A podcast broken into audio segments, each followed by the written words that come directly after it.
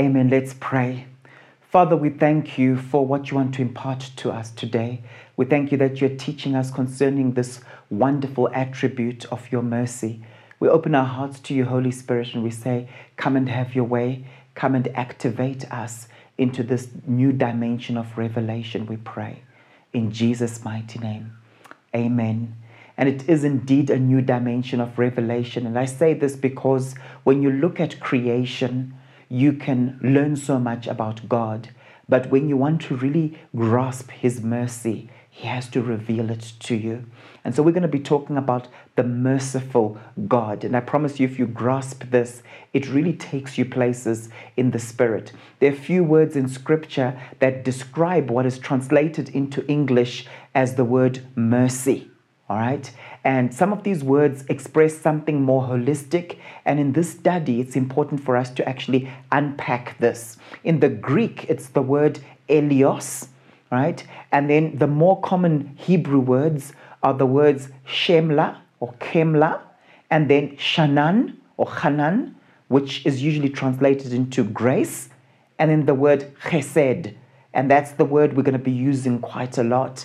And uh, these are seen in Genesis nineteen, sixteen, nineteen, and twenty-one. It's speaking about the time when Lot was, in a sense, liberated from Sodom. It says, when he hesitated, the men grasped his hand. Remember, he was rescued by angels. It says, when he hesitated, the men grasped his hand and the hands of his wife and of his two daughters and led them safely out of the city.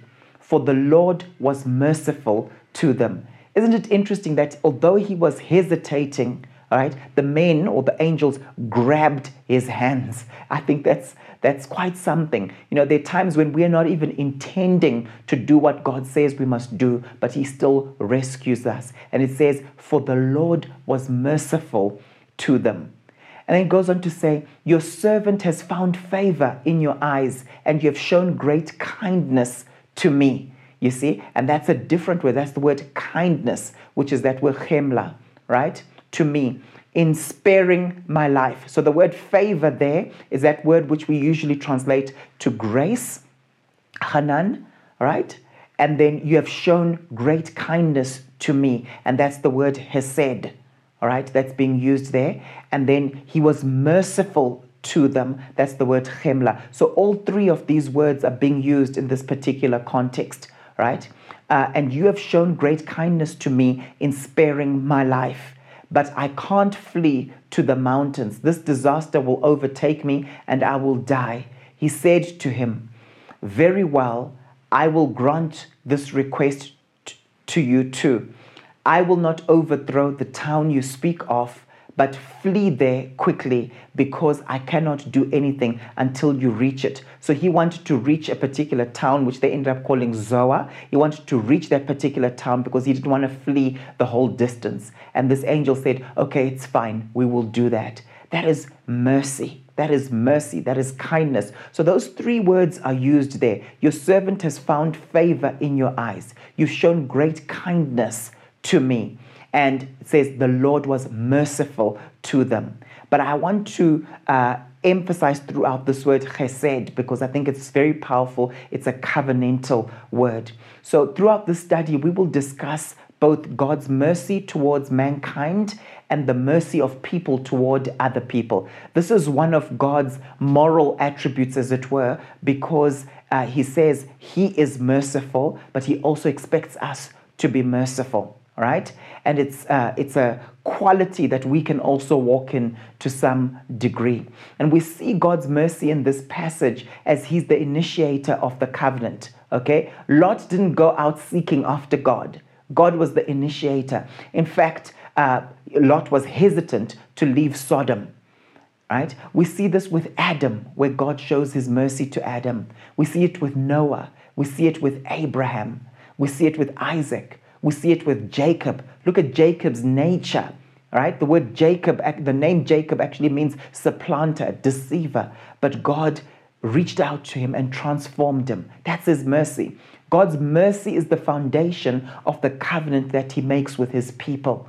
And very often it's used uh, very interchangeably with words like kindness, with words like grace. But I'm going to focus on mercy. Uh, and when we look at these three different words, kindness, grace, and mercy, they're used interchangeably, but they're actually quite distinct and can stand on their own. And if you study some of our languages, uh, in you know different languages that we have, you find that we also distinguish between these uh, these words. You know, so the Hebrew word that is more commonly used in the Old Testament is this word chesed, and the word speaks of mercy. It speaks of kindness, it speaks of favor, and it speaks of goodness. It's a very strong covenantal word that is sometimes translated covenant love. In some trans- translations, you'll see it written steadfast love. He is committed to show us love and kindness. It's a commitment he's made because that's his nature. He's a loving God. And so he ends up merciful toward us despite ourselves. He's faithful toward us despite our unfaithfulness. So he continues to show us this love even when we are doing the opposite. And that's his mercy. It's difficult, therefore, to talk about God's mercy without discussing his faithfulness. You see, mercy in Scripture also speaks of a readiness to help those in trouble. So when it says, show mercy to others, it's a readiness to help those in trouble in the same way that God is ready to help us when we are in trouble. You know, uh, mercy is very intrinsic to who God is, and his mercy cannot be exhausted. That's the other unique thing about God. You know, with us, we reach a point with people, right, where we can't do anything else. But his mercy cannot be exhausted. In Second Samuel chapter twenty-four, verse fourteen, David said to Gad, you know, David had been given this option, right? Uh, what do you want to happen? Do you want to fall into the hands of your enemy? What do you want, you know, as your punishment? And David said to Gad, I am in deep distress. Let us fall into the hands of the Lord, for his mercy is great.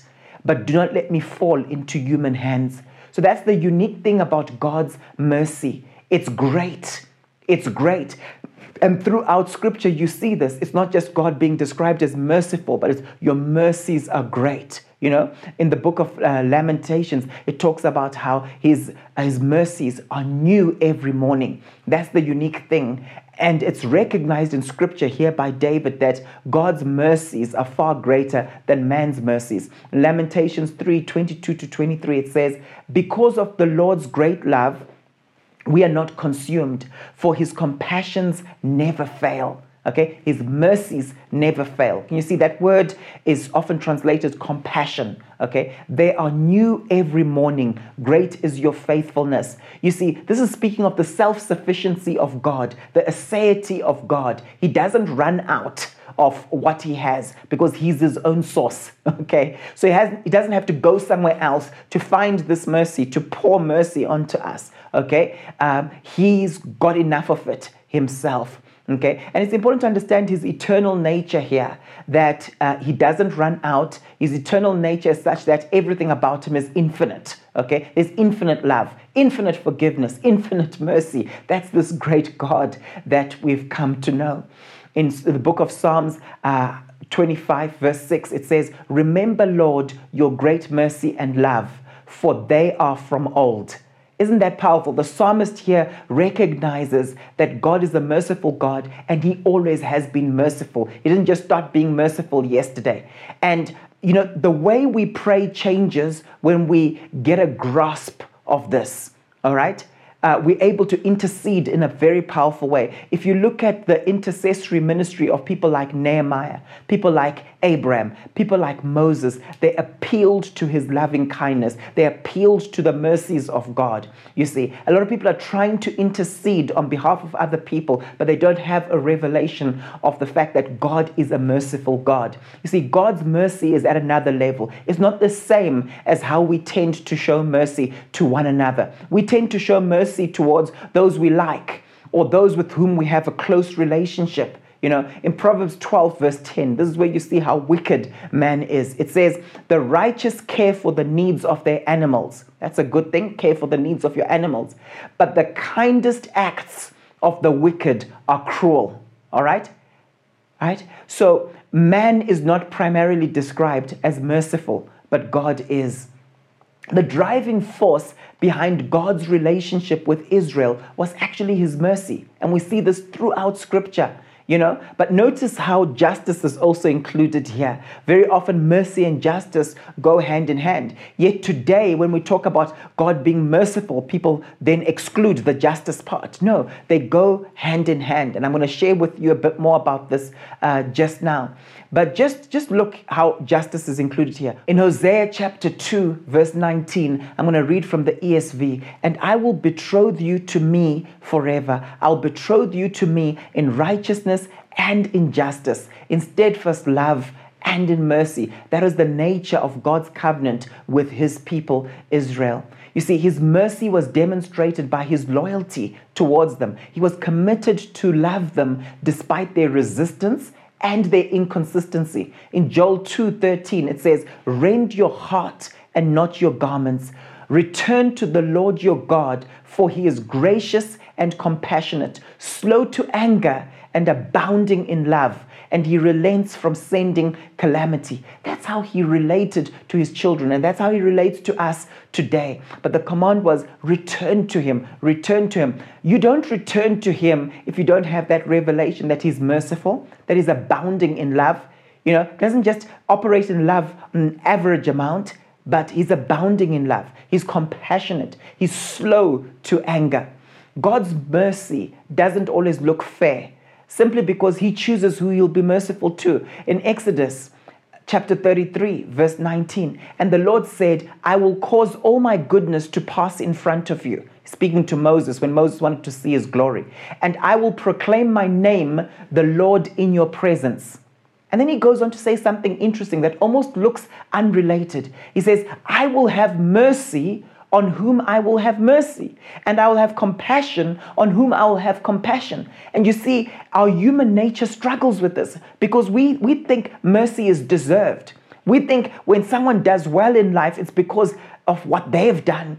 And so when we see someone who hasn't lived a great life, and then we see God being merciful toward them, we think, no, but God isn't being fair. But Lord, I do this, I do that, and then we become self-righteous. But God says, I will show mercy to whom I will show mercy to. And that's what he's done for you. And so when he does these great things in your life, when he redeems you, when he rescues you, just be careful that you don't become self-righteous, trying to look at your track record and say, oh, it's because of this good thing I did. And then you get the glory instead of God. It's so important. It's also important to point out that God's mercy is not blind, and it will still occur in the context of judgment and discipline. This is so crucial. So he's merciful toward us, but he still disciplines us. Zechariah one twelve says, "Then the angel of the Lord said, Lord Almighty, how long will you withhold mercy from Jerusalem and from the towns of Judah, which you have been angry with these seventy years? So they experienced periods of discipline, periods of God withholding his mercy, as it were. All right? It's important to understand that mercy will occur in the context also of judgment and also of discipline. Right? Uh, if you look at the journey that the children of Israel went through with God, you can identify with this in your own life. If you look at Nehemiah chapter nine, verses uh, seventeen, verse nineteen, and verse thirty-one, just look at the pattern. They refused to listen and failed to remember the miracles you performed among them. They became stiff-necked, and in their rebellion appointed a leader in order to return to their sa- slavery. But you are a forgiving God, gracious and compassionate, slow to anger and abounding in love. Therefore, you did not desert them. Because of your great compassion, you did not abandon them in the wilderness. By day, the pillar of cloud did not fail to guide them on their path, nor the pillar of fire by night to shine on their, on the way that they were to take. But in your great mercy, you did not put an end to them or abandon them, for you are a gracious and merciful God." So at a certain point, they experienced God's mercy. And that's why the Bible tells us that mercy triumphs over judgment. Mercy will triumph over judgment. Does it mean that we won't experience the consequences of our sin? Does it mean we won't go through times of discipline? We will, but mercy triumphs over judgment. When you have a revelation of this attribute of God, you're able to intercede effectively. You're able to intercede effectively. When I know God is merciful to this person, I will pray in a certain way. And we see this with Nehemiah. We see it with Abraham. We see it with Moses as they stood in the gap. They appealed to God's mercies. They appealed to God's mercies. And sometimes it's just interesting the way you see God dealing with these people, where he is about to do something and his wrath is about to be expressed, and these guys would just stand in the gap, and God would be like, okay, okay. As we embrace God's mercy, we must never trivialize it. And very often people do this. They trivialize God's mercy. They treat God like he's this grandfather. You know how grandparents are with grandkids, you know? They see the children's naughtiness as cute. Oh, it's cute, it's cute. God doesn't. God doesn't see sin as cute. He's grieved by it because he's a holy God. He's a perfect God. And when we understand that he's got high standards and he's grieved by our sin, then we appreciate his mercy all the more. He's not okay with sin. He's not okay with our faithlessness, right? Um, and that's important to understand, that our sin grieves the Holy Spirit. And we recognize, when we recognize just how holy God is, we discover the magnitude of his mercy when he forgives us. You see, if you think someone is okay with what you've just done, when you say sorry to them and they say, ah, it's fine, then it's not a big deal. But when you understand that someone is completely against what you've just done, when you repent, when you turn from that wickedness, you're so appreciative of their mercy. And that's important. You see, we live in a generation that's characterized by a mindset that says things like, I like sinning, God likes forgiving, so the world is a very is a very well set up place, right? That's our mindset very often in this generation. God's mercy must always be viewed in the context of his wrath. And people don't like talking about this, but his mercy must always be viewed in the context of his wrath. You see, there's his wrath that is about to be expressed, but he then changes his mind, as it were, because of his mercy, especially when there's intercession that has taken place. And that's what we see happening in this account of God's salvation. Look at Romans chapter one, verses sixteen through to twenty. For I am not ashamed of the gospel, because it is the power of God that brings salvation to everyone who believes, first to the Jew, then to the Gentile. For the gospel, for the for in the gospel, the righteousness of God is revealed, a righteousness that is by faith from first to last. Just as it was written, the righteous will live by faith. Isn't that awesome? Okay, that's a revelation of righteousness. But often we leave it there and we don't go to verse eighteen, which says, the wrath of God is being revealed from heaven against all the godliness, godlessness and wickedness of people who suppress the truth by their wickedness, since what may be known about God is plain to them, because God has made it plain to them. For since the creation of the world, God's invisible qualities, his eternal power and his divine nature have been clearly seen, being understood from what has been made, so that people are without excuse. And that's the context of the gift of his salvation. That's the context, is that his wrath is being revealed, but also his righteousness is being revealed. And those of us who turn to Christ and make him our righteousness, okay, the wrath of God will not affect us. But those who reject the gospel of grace, the gospel of uh, the kingdom of God, guess what ends up happening? We're exposed to his wrath. We should only understand his mercy in the context of his wrath. Now, let's examine Moses receiving the commandments from the Lord and how God reveals himself as merciful God in the context of establishing covenant. In Exodus chapter thirty-two, I'm going to read from verses one through to fourteen. When the people saw that Moses was so long in coming down from the mountain, they gathered around Aaron and said, "Come, make us a god, make us gods who will go before us. As for this fellow Moses who brought us up out of Egypt, we don't know what's happened to him." Aaron answered them, "Take off the gold earrings that your wives, your sons, and your daughters are wearing and bring them to me." So all the people took off their earrings and brought them to Aaron. He took what they handed him and made it into an idol cast in the shape of a calf, fashioning it with a tool. Then they said, "These are your gods, Israel, who brought you up out of Egypt." When Aaron saw this, he built an altar in front of the calf and announced, "Tomorrow there'll be a festival to the Lord." So the next day, the people rose early and sacrificed burnt offerings and presented fellowship offerings. Afterwards, they sat down to eat and drink and got up to indulge in revelry. Then the Lord said to Moses, "Go down, because your people whom you brought up out of Egypt have become corrupt." So they've been commanded by the Lord that you can't do this. You know, don't create any graven image, right? Don't create any idols. But they went ahead and did it. And God says, go down and check this out, because these people have become corrupt. Now, what is God's response to their corruption? Verse eight, they have been quick to turn away from what I commanded them and have made themselves an idol cast in the shape of a calf.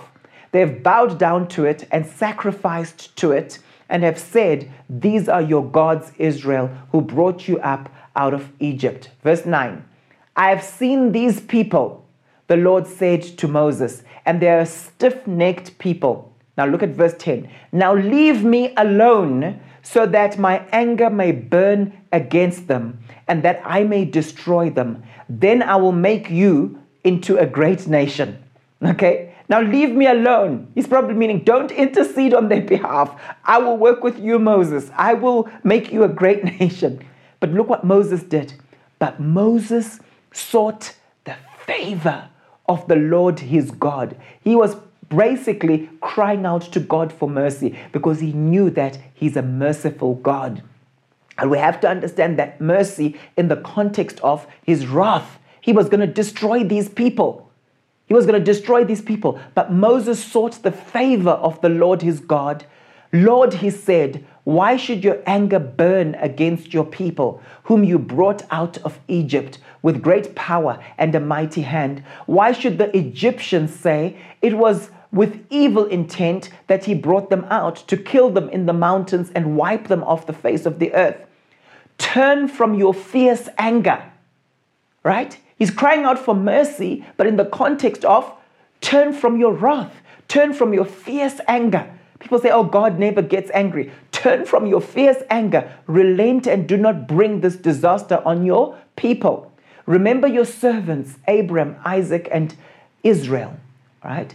To whom you swore by your own self, I will make your descendants as numerous as the stars in the sky, and I will give your descendants all this land I promised them, and it will be their inheritance forever. Then the Lord relented and did not bring on his people the disaster he had threatened. Look what's happening here. He was appealing to God as a merciful God based on covenant. And that's what chesed is. It's covenantal, your steadfast love. Lord, you've been merciful from old. Exodus thirty-four, one to seven. Look what then happens. The Lord said to Moses, chisel out two stone tablets like the first ones, and I will write on them the words that were on the first tablets, which you broke. Be ready in the morning and then come up on Mount Sinai. Present yourself to me there on top of the mountain. No one is to come with you or be seen anywhere on the mountain. Not even the flocks and herds may graze in front of the mountain. So Moses chiseled out two stone tablets like the first ones and went up Mount Sinai early in the morning. As the Lord had commanded him, he carried the two stone tablets in his hands. Then the Lord came down in the cloud and stood there with him and proclaimed his name, the Lord.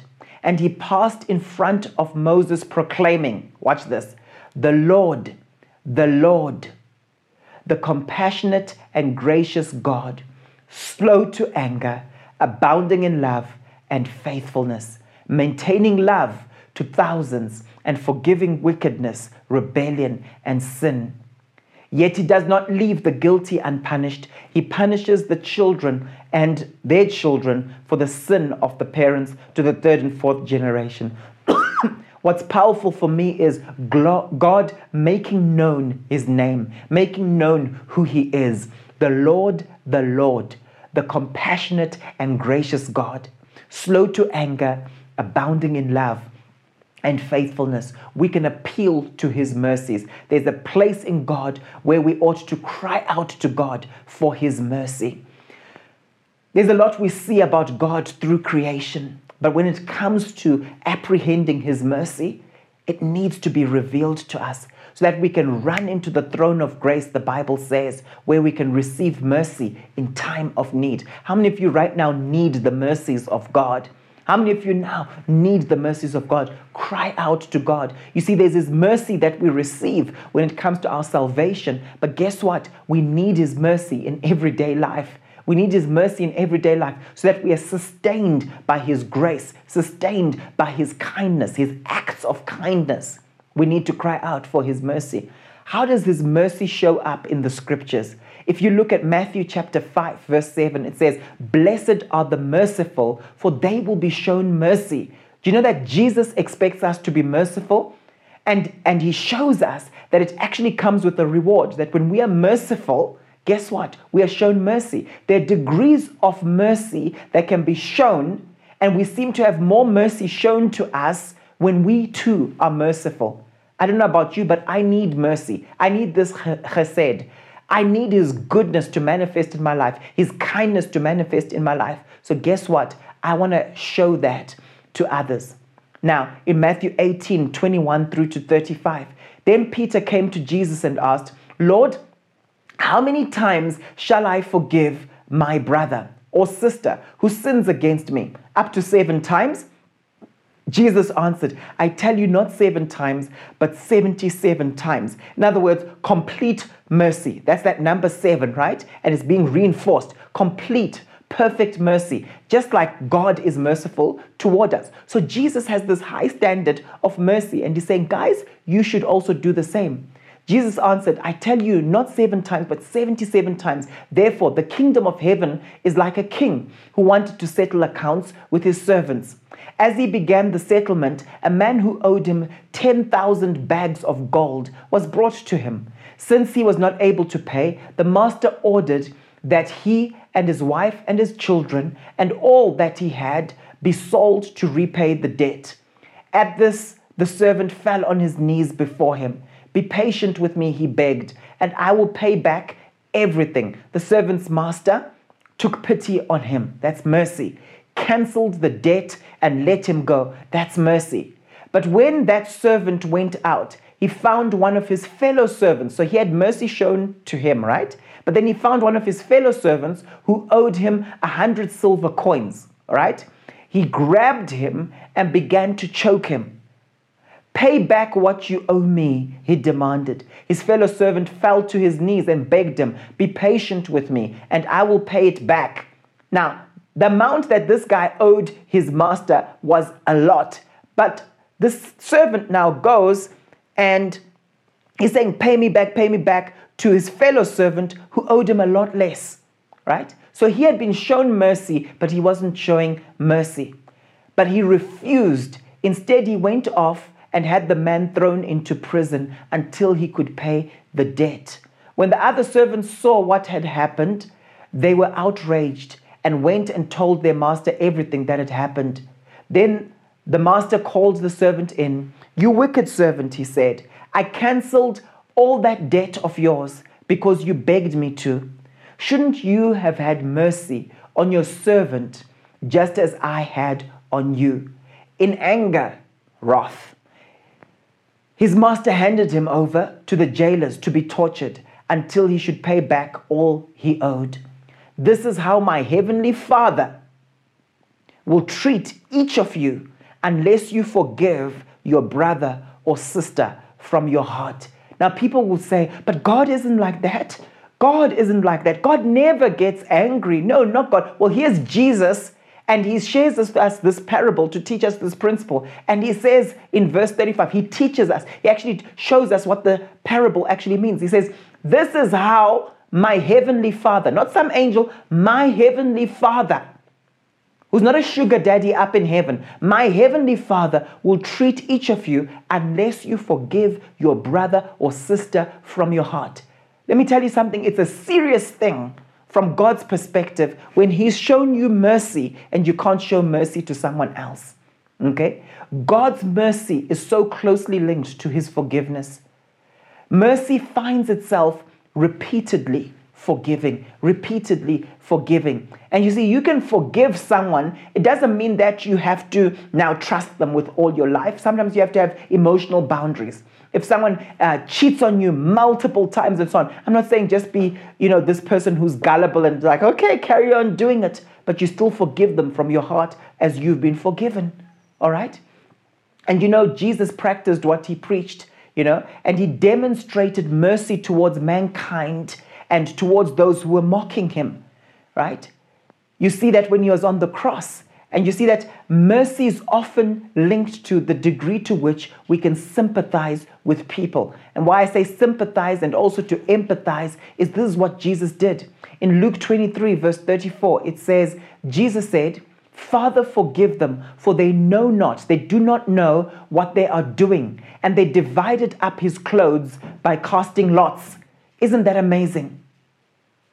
So these people were mocking Jesus. These soldiers were mocking Jesus. And yet Jesus said, Father, forgive them, mercy, for they don't know what they're doing. Empathy, sympathy. He could, he, he was like, these guys actually don't know. They're doing it in ignorance. So Lord, forgive them. Isn't that amazing? In the same way that he did that, in the same way that he forgave you and showed you mercy when you were sinning in your ignorance, do so also to others. Question, when someone hurts you, ask yourself what you would have done if you had been raised in the same conditions as them, if you had gone to the same school, if you had been under the same influence. Maybe you're only living how you're living right now because by God's grace, by God's mercy, he rescued you and he put people around you who taught you the right way. What if that had never happened? Maybe you'd be far worse than those people you're judging today. If you had been told all your life, that, since childhood, that that particular group of people over there, they're inferior and don't trust them, and you'd been brainwashed with that since childhood, let me ask you a question. How easy would it be for you to break out of that prejudice? And I'm not excusing prejudice, but I'm just saying sometimes we are more merciful when we can empathize with people. Empathize, empathy comes from the word, uh, the Latin, em and pathos, which literally means feeling into, feeling into, wearing someone else's moccasins. We're then more gracious and more merciful.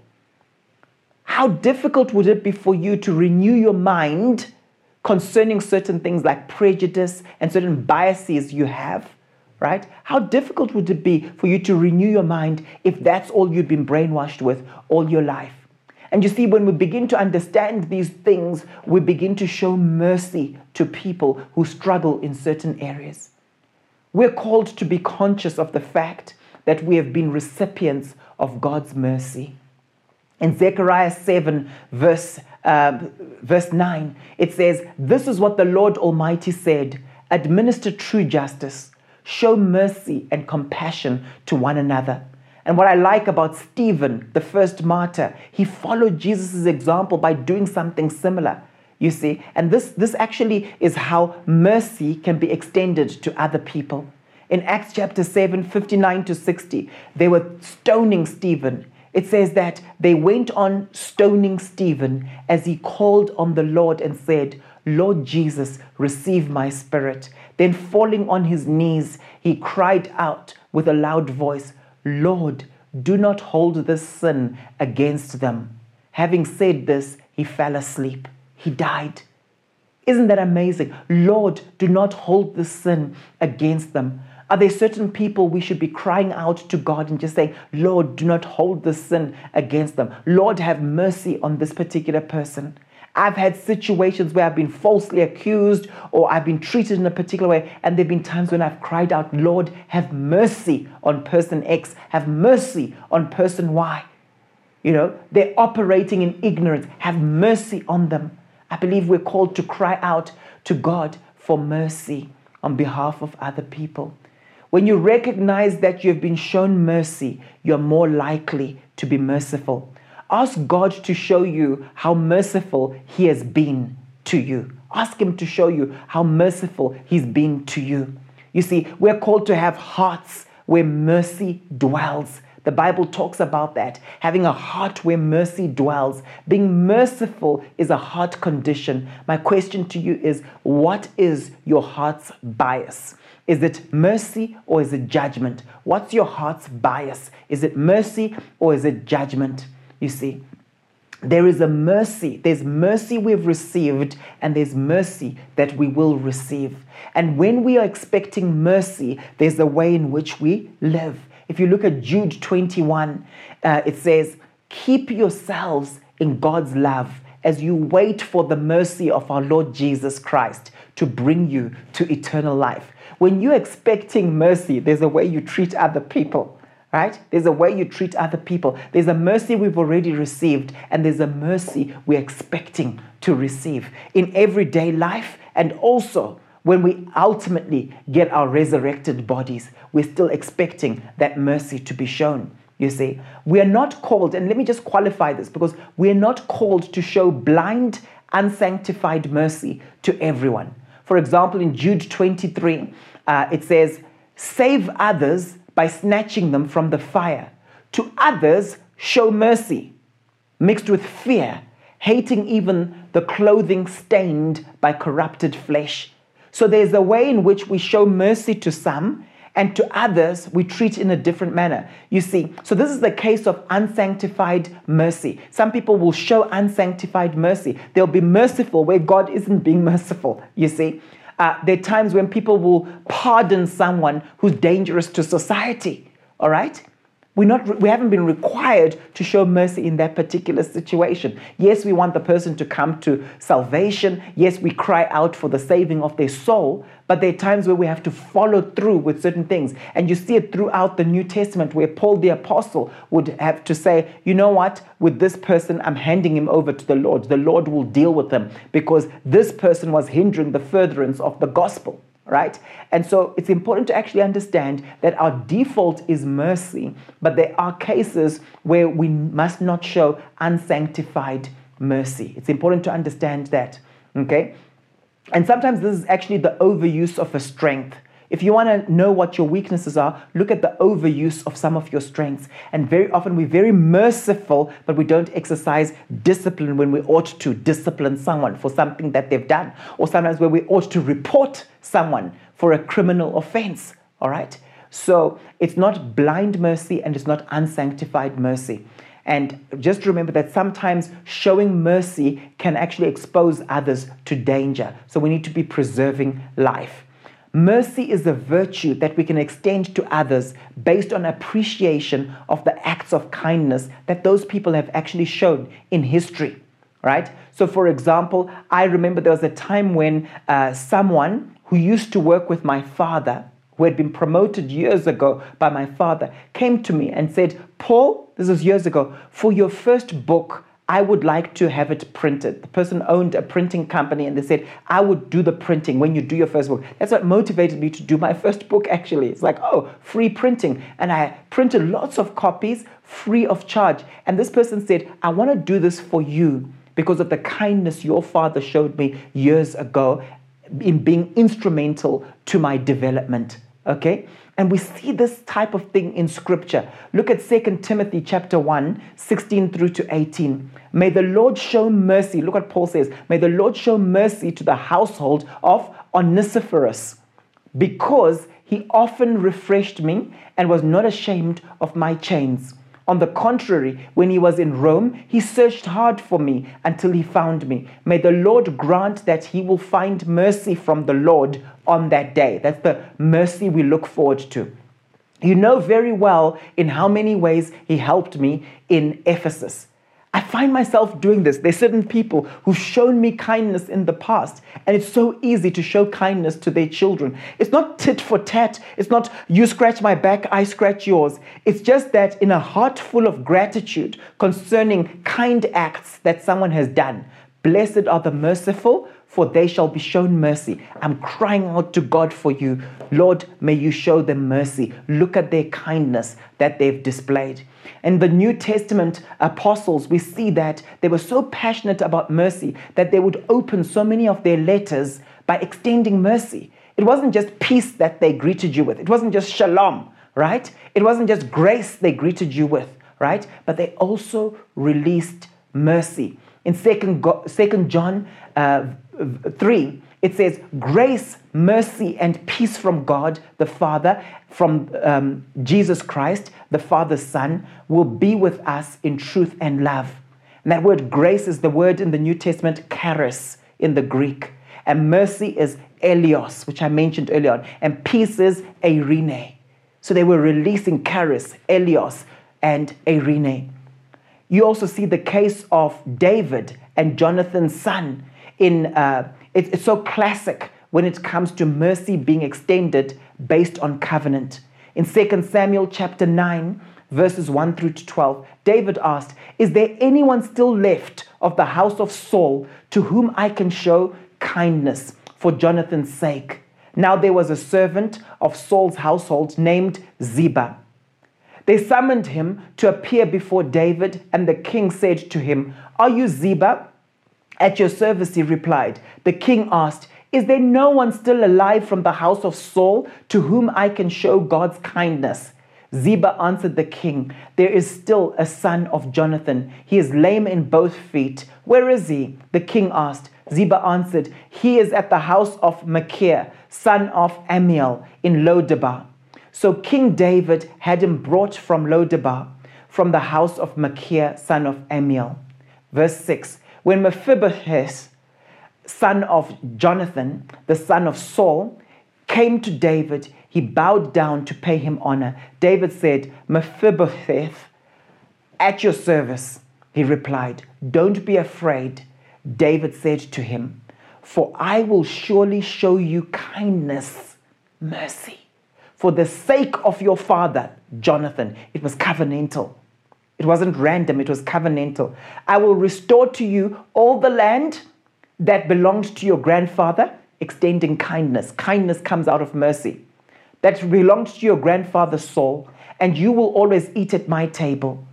Mephibosheth bowed down and said, what is your servant that you should notice a dead dog like me? Mercy. Then the king summoned Ziba, Saul's steward, and said to him, I've given your master's grandson everything that belonged to Saul and his family. You and your sons and your servants are to form, are to farm the land for him and bring in the crops so that your master's grandson may be provided for. Right? And he goes on and he's talking about what ended up taking place. I think it's amazing. And then you go through and you see how he lived in Jerusalem because he always ate at the king's table. He was lame in both feet. And it's emphasized again because it's not about the outward appearance. It's showing that this was mercy. This was mercy. In First Samuel uh, chapter twenty-four, three to seven, this is so interesting. This is showing what David did when he spared Saul's life. He came to the sheep pens along the way. A cave was there, and Saul went in to relieve himself. David and his men were far back in the cave. The men said, this is the day the Lord spoke of when he said to you, I will give you your enemy into your hands for you to deal with as you wish. Then David crept up unnoticed and cut off a corner of Saul's robe. Afterward, David was conscience stricken, conscience stricken for having cut off a corner of his robe. He said to his men, the Lord forbid that I should do such a thing to my master, the Lord's anointed, or lay my hand on him, for he is the anointed of the Lord. With these words, David sharply rebuked his men and did not allow them to attack Saul. And Saul left the cave and went his way. You see, you will show others mercy when you have a revelation that it's God who actually promotes you. You see, and we see this with David and Saul. David waited for God to raise him up instead of trying to destroy Saul. He showed mercy, you see, to Saul.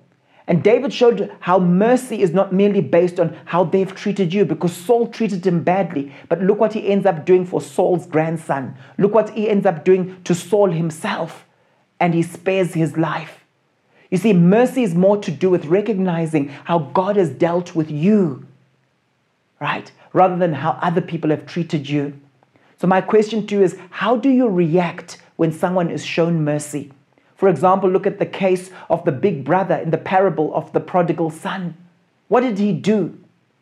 He became critical of his father, and he also became judgmental towards his brother, and he became self-righteous, self-promoting, and conceited. And you see, these are common reactions to observing someone else being shown mercy. How come that's happening? But what about me? What did I? But look what I did. Look how good I am. When God is merciful toward people, let's celebrate it because he's been merciful toward us. In conclusion, let's make a commitment today, firstly, to praise God for the mercies that he shows us that are new every morning. Secondly, let's cry out to him to receive his mercy and his grace in times of need. And thirdly, let's extend mercy when we need to. Let's pray. Father, I thank you for this word, and I thank you for transforming our lives. Come and have your way now, and come and help us, Lord, to walk in mercy, even as you have shown us mercy. In Jesus' mighty name, amen. God bless you.